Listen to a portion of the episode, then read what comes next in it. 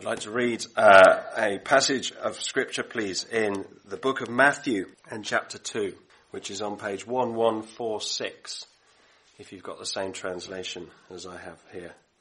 Matthew chapter 2, uh, and we'll start uh, at verse 9.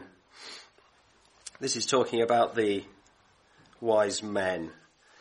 Matthew chapter 2 verse 9, and, and they having heard the king went their way, and lo the star, which they had seen in the east, went before them, until it came and stood over the place where the little child was. And when they saw the star, they rejoiced with exceeding great joy. And having come into the house, they saw the little child with Mary his mother, and falling down did him homage. And having opened their treasures, they offered him gifts, gold, and frankincense and myrrh, and being divinely instructed in a dream not to return to Herod, they departed to their own country another way.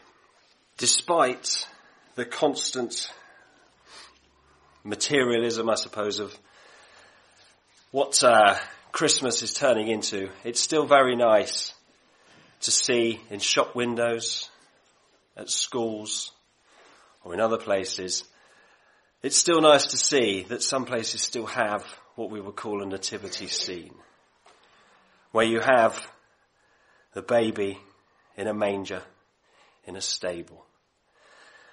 I think it's, it's important, not just at this time of year, but at all times in the year to remember what a marvelous thing it is to think that God was manifest in flesh and came to this very earth as a babe, and he was laid in a manger.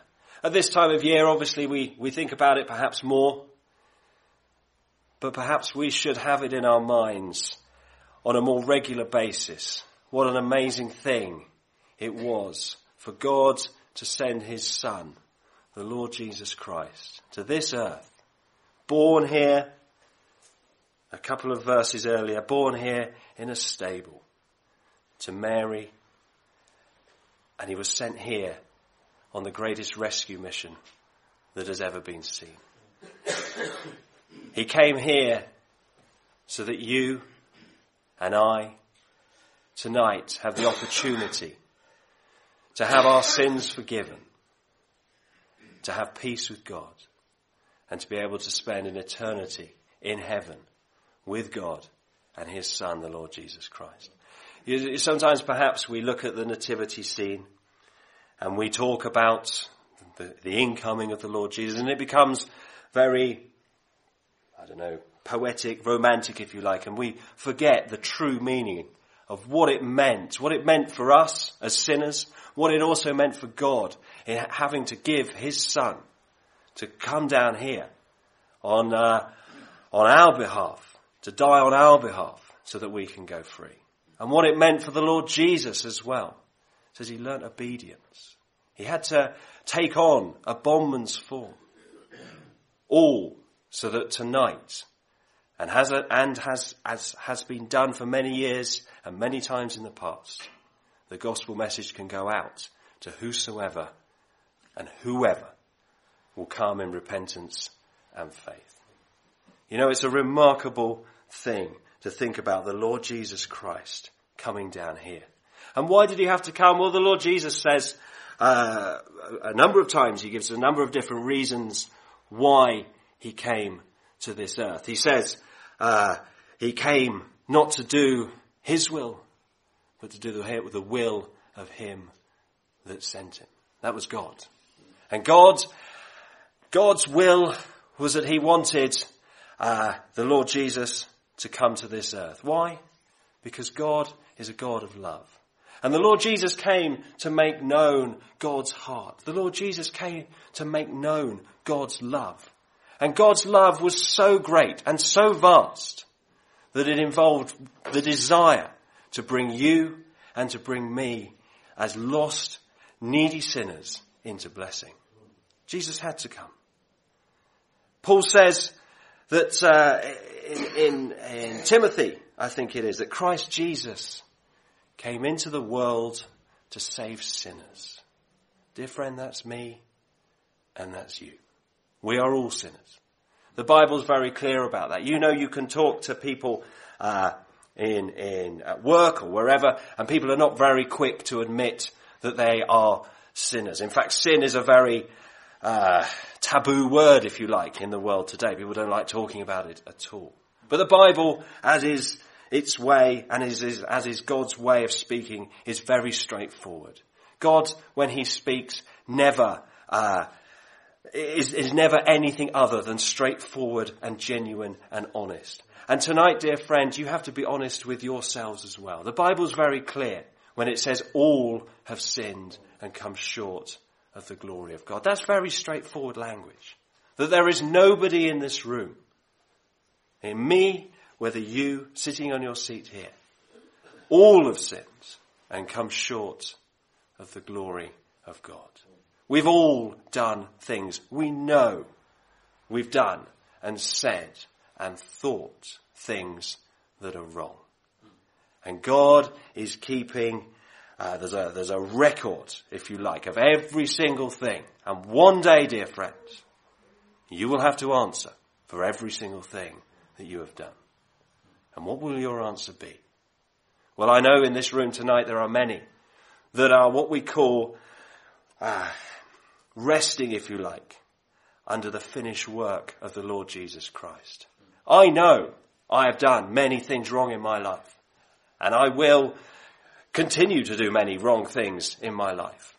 But I know that the Lord Jesus Christ is my Saviour, and that He has washed away all my sins in His precious blood. And I know there's many in this room tonight that can say that as well, and can say that with assurance. Not because of some fanciful thing, but they know it to be true because God has said it to be true. Dear friend, tonight I wonder whether you can say that. There's a hymn, isn't there? Are you washed in the blood? And it's a bit of a, can be a bit of a strange expression perhaps. But what it means is, do you know the Lord Jesus Christ as your Saviour? When you read about the blood being shed on that cross at Calvary, do you know that it was done for you? I do. I have the assurance that my sins are gone and gone forever. And I want to ask you tonight, dear friend, do you have that assurance? Do you have that peace in your heart that your sins are gone and gone forever? You know, in Luke's gospel, when uh, the angel or the host of angels visit the shepherds on that hillside, they say, I bring you glad tidings of great joy. And you know, that's what the gospel is. It means good news. I was reading an article in the week, somebody from the BBC, uh, one of the people that's in charge of who puts what program on where, was saying that he was a bit worried that the Radio 4 program was a bit depressing this year. There was too many depressing stories. And next year he was hoping that there was going to be more joy and more happiness on Radio 4. But you know, if you look around the world today, there isn't any joy. You pick up a newspaper, the news is not good. You know, you can, you can flick through as many articles as you like, and very, very few of them hold any sort of good news or positive news at all. But what, that's not what the gospel is like. The gospel is good news because it concerns the Lord Jesus Christ. It concerns the Savior. It concerns a man who is able to deal with every need that you have. And that, dear friend, surely that is good news. There's no news like it. It is the glad tidings. And it's to all men. In that message from the, from the angel, it's to all men. That means it's to everybody, from shepherds to wise men. There's nobody that is outside the scope of God's blessing. Dear friend, tonight I don't know what you've done in your life. Whether you've done things that you would be, uh, well, I'm sure all of us have done things that we would be very embarrassed to bring up in front of other people. But whatever you've done, whatever background you have, the gospel goes out to everybody, to whosoever will. Come unto me, all ye who are weary and are heavy laden, Jesus says, and I will give you rest. There's nobody in this room tonight that has done anything so bad that God cannot forgive you. And dear friend, tonight I want to, that's, that's why it's good news. Because everybody has the opportunity tonight to come to know the Lord Jesus Christ as their salvation, as, as their savior, and know him as the one that is able to take away their sins. There's a, there's a man later on in Luke, Simeon, and he says, my eyes have seen your salvation. He's talking to God. My, eye, my eyes have seen God's salvation. And tonight, dear friend, may you see Jesus for who he is. May you see the one who was born here 2,000 years ago. He is the only Saviour of sinners. And may your eyes be open tonight to see him for who he is. But I've read this little passage here about the three kings. Well, they're not actually three kings, are they? We talked about that the other day. There was three gifts. And I wanted to just focus on these three gifts because I think they show in a very nutshell sort of way the gospel. You've got the gold and the frankincense and the myrrh. And the Bible is very, uh, the Bible never uses words that it doesn't need to use. And I think it's very important that we've got these three here, gold and frankincense and myrrh. So gold is the first one. And gold is a very precious thing. If you're going to give gold to somebody, they must be a very special person.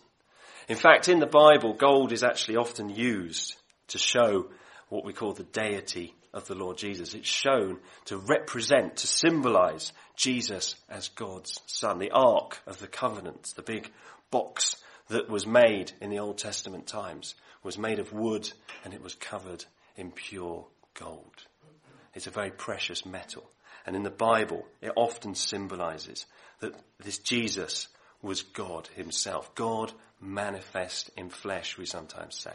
Earlier on here, we've got in the, at the end of chapter one, uh, I think Phil referenced it this morning. They shall call his name Emmanuel, which is being interpreted God with us. God sent his son. That's amazing, isn't it? God sent his son, the Lord Jesus Christ. He didn't send anybody else. In fact, there's, a, there's a parable about this, isn't there? He sent many people throughout the whole te- Old Testament, prophets and uh, judges and all sorts of people came to speak and tell the people about God and who he was like and what he was like.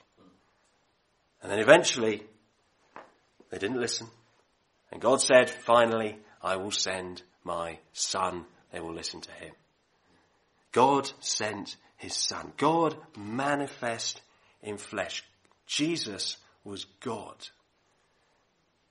That's an amazing thing, isn't it, to think about? For God so loved the world, it says, that he gave his only begotten Son. That whosoever believes on him should not perish, but have everlasting life. God had to send his Son. I said at the start that we're all sinners. And sinners, unfortunately for us, made a great divide between us and God. And there's nothing that we can do from our side at all to bring us back into a relationship with God. God had to move from his own side. And that involved sending his only begotten son. We all have a debt, as I said. We all have things standing out against us and all of those things will have to be paid for. And we cannot pay. We cannot undo one thing that we have done in our life. There's not one sin that you can pay for. It involved God in His love having to move from His side towards us. I was watching a film the other day. Katrina will probably recognize this. Where one of the characters was saying, I've got red on my ledger and I want to rub it out. I want to wipe it out. And the other character said, can you really wipe out that much red? And that's the question tonight. Can you? Can you wipe out all the sins that you've got that stand against you? Can you do anything at all to move yourself any closer in favor to God? The answer, dear friend, is categorically no. The Bible is very clear. The Bible is very clear that you can do nothing. God has done it all. All that's required on your part is to acknowledge the fact that you're a sinner and to come before a holy and a righteous God. Admit you're a sinner. Acknowledge you've done things wrong and come in repentance and then have faith in His Son, the Lord Jesus Christ. Have faith that that work that was done on that cross at Calvary 2,000 years ago was done for you and is able to wash away all of your sins. Ephesians chapter 2 says, by grace you are saved, not of yourselves. It is God's gift. Many of us probably have received gifts. I know my children are still waiting patiently for tomorrow to receive most of theirs. But the greatest gift that has ever been given was God giving his only begotten son, the Lord Jesus Christ. A gift that none of us deserved, and yet a gift that we can all come into the good of by coming to a God tonight in repentance and in faith. We sung in our hymn, there's nothing, there's nothing we can do. Verse 2, what could you do that the Lord has not done? What could you give for your sins to atone? Think you that God would have spared not his son if by a creature the work could be done. Only Jesus could do this. It necessitated God moving in love. Nobody else will do. It's just Jesus. And I want you tonight to think of the cost that was involved. Think of what it cost God. Think of what it cost his beloved son to come into this world and to die, the Lord Jesus, to die on that cross so that you tonight have the opportunity to come into blessing. Undeserved. While we were yet sinners, Christ died for us. Isn't that amazing to think about? While you were still a sinner, while you were still in your sins, God sent his son so that you tonight have the opportunity to come into blessing. By grace you have been saved. So it was God's son. God had to send his son. We can't do it on our behalf. It had to be God moving from his side. The second gift was frankincense. And frankincense, I think, is very prevalent in the, if you go back to the book of Leviticus, I know often people think the early books in the Bible are very, very boring. But actually, if you look at the book of Leviticus, you look at the offerings, there's loads in there, and they all speak about the Lord Jesus Christ. You know, there's so much in these Old Testament books uh, that sometimes perhaps we just we just sort of skim over. But it's full. They all speak about the Lord Jesus. When the Lord Jesus was on that road uh, to Emmaus, and he was speaking to those two, he, he, he unfolded from all the, the law of Moses and all the prophets the things concerning himself. They all speak about the Lord Jesus. And in that second offering, the one that speaks about the Lord's perfect life down here, frankincense was used a lot.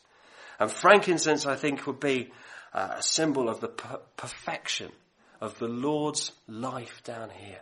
That perfect incense that went up to God as he traveled those 33 years, but particularly those three years where he was, we, we get those small section captured for us in the Gospels. The Lord Jesus Christ as a perfect, sinless man. You know, only a perfect sacrifice would do for a perfect God. We can't offer ourselves because we are imperfect. Jesus was perfect in every way. The, the, the voice down from heaven. This is my beloved son in whom I found my delight. That could be said of nobody else. Jesus alone stands unique, perfect in every way. And because of that, he was able to offer himself as a perfect offering, a perfect sacrifice to a holy and a righteous God. And what peace we can have as coming to know him as Savior, to know that it doesn't rest on us. It rests entirely on the work and the worth of the Lord Jesus Christ. And it will always. We will be, those of us that know the Lord Jesus Christ as Saviour, we will be in heaven, not on our account, not on our merit, but because of what the Lord Jesus Christ has done and who He is. It's the perfection of that man. You know, what a, the Gospels are, are bursting full to the brim of the great things that Jesus did. He worked. at the beginning of Mark, you get this little glimpse into what a day in the life of, Lord, of the Lord Jesus must have been like. From, the, from early morning all the way through the day, he was working, doing God's will, undoing the works of the devil, healing people, healing the sick, causing the blind to see. Perfect in absolutely every way. A perfect offering to God. And that's sort of where we get onto our last one here, myrrh. Myrrh, as I think we know, speaks very much about death. Nicodemus, when he came to, uh, on the, on the, one of the days after the Lord had died, he came with a mixture of myrrh and aloes to, to you know, bring spices to the Lord's body. Myrrh speaks in the Bible about death. And that really is the, the crux, if you like, of the whole gospel message. God sent his son. He lived a perfect life. But if I stop there, there is no gospel message. It involved the laying down of the Lord Jesus. It involved the giving up of his life on that cross. So that tonight you have the opportunity to go free. There's no other way that God could do it. Without the shedding of blood, it says, there is no remission. It involved somebody, the Lord Jesus, having to lay down his life so that we, you, I can go free. And dear friend, tonight, because of that perfect sacrifice on that cross, you have the opportunity to come to know him as a savior and to come to know God as a savior God because of that wonderful sacrifice and the shedding of that blood on that cross 2,000 years ago. You know, I'm not sure, I imagine very much not, when the, the Magi gave these, this gift of myrrh, whether in, he knew in 33 years time the Lord Jesus Christ was going to lay down his life on a cross so that these people here would have the opportunity of salvation and you tonight would have the opportunity of salvation.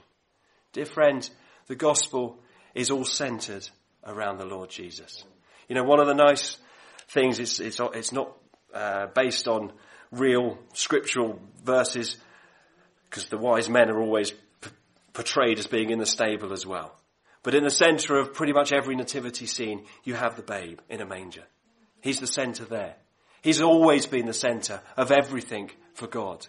And he will always be the center of everything for God in an eternity to come. Dear friend, it's all about the Lord Jesus Christ. He's the one that has done it and done it to God's internal satisfaction. Jesus Christ gave up his life on that cross. He gave his life up. He shed that blood. But you know what, dear friend? He is not still in the grave. He is alive. God raised the Lord Jesus Christ from the grave. And what does that show? It shows that he was satisfied. God was satisfied in the sacrifice, in the offering. And what peace we can have in our hearts to know that God was satisfied and we too can find our satisfaction in the Lord Jesus Christ. What a privilege it is and what peace we can have in our heart of coming to know the Lord Jesus Christ as our personal Saviour. I want to finish one of my favourite carols that I, I like to sing is in the bleak midwinter and it finishes the carol by saying, if I were a shepherd, I would bring a lamb. If I were a wise man, I would do my part. Yet what can I give him? And the last line says, give him my heart. Dear friend, that's all God is asking tonight. He's not asking, He's not asking for uh, you to present good works, to do, to show anything good about yourself at all. God is asking for you to come tonight in repentance and faith. Come in your sin, just as I am. All your burden, all your sin, and it will be dealt with in the precious blood of the Lord Jesus Christ. But dear believer, I, I, I challenge myself with this as well. What can I give him? Give him my heart. I wonder, dear believer, whether you've given the Lord Jesus Christ your heart. Oh, you say, yes, I, I made the decision. I have known the Lord Jesus Christ as my Saviour perhaps for many years. But have you given him your heart? Does he completely hold your affections? Or are the bits of your life that you'd rather keep to yourself? You know, God is after your heart. He wants you. He wants the whole thing. And dear friend, dear believer tonight, the challenge that I challenge myself with, as much as anybody else in this room, is have I really given this man, the Lord Jesus Christ, my whole heart? Or am I, ser- am I sort of going through life with perhaps even the majority of my affections and time spent on Jesus, but I'm still keeping bits back? That's a challenge. Where's your, where do your affections lie? Have you given the Lord Jesus your heart? Well, dear, dear believer, may that be a challenge for you. But if you do not know, dear friend, this wonderful person, the Lord Jesus Christ is your Saviour. May you make him your Saviour tonight. God has done and given everything so that you can come into blessing. The Lord Jesus Christ laid down his life on that cross so that you could come into blessing. And dear friend, all it's waiting for now is for your response. Are you coming in repentance and faith? Or are you walking out that door again, having ticked the box? You've come to the meeting again, you've ticked the box. That won't do. You need to know the Lord Jesus as your personal Saviour for His name's sake. Amen.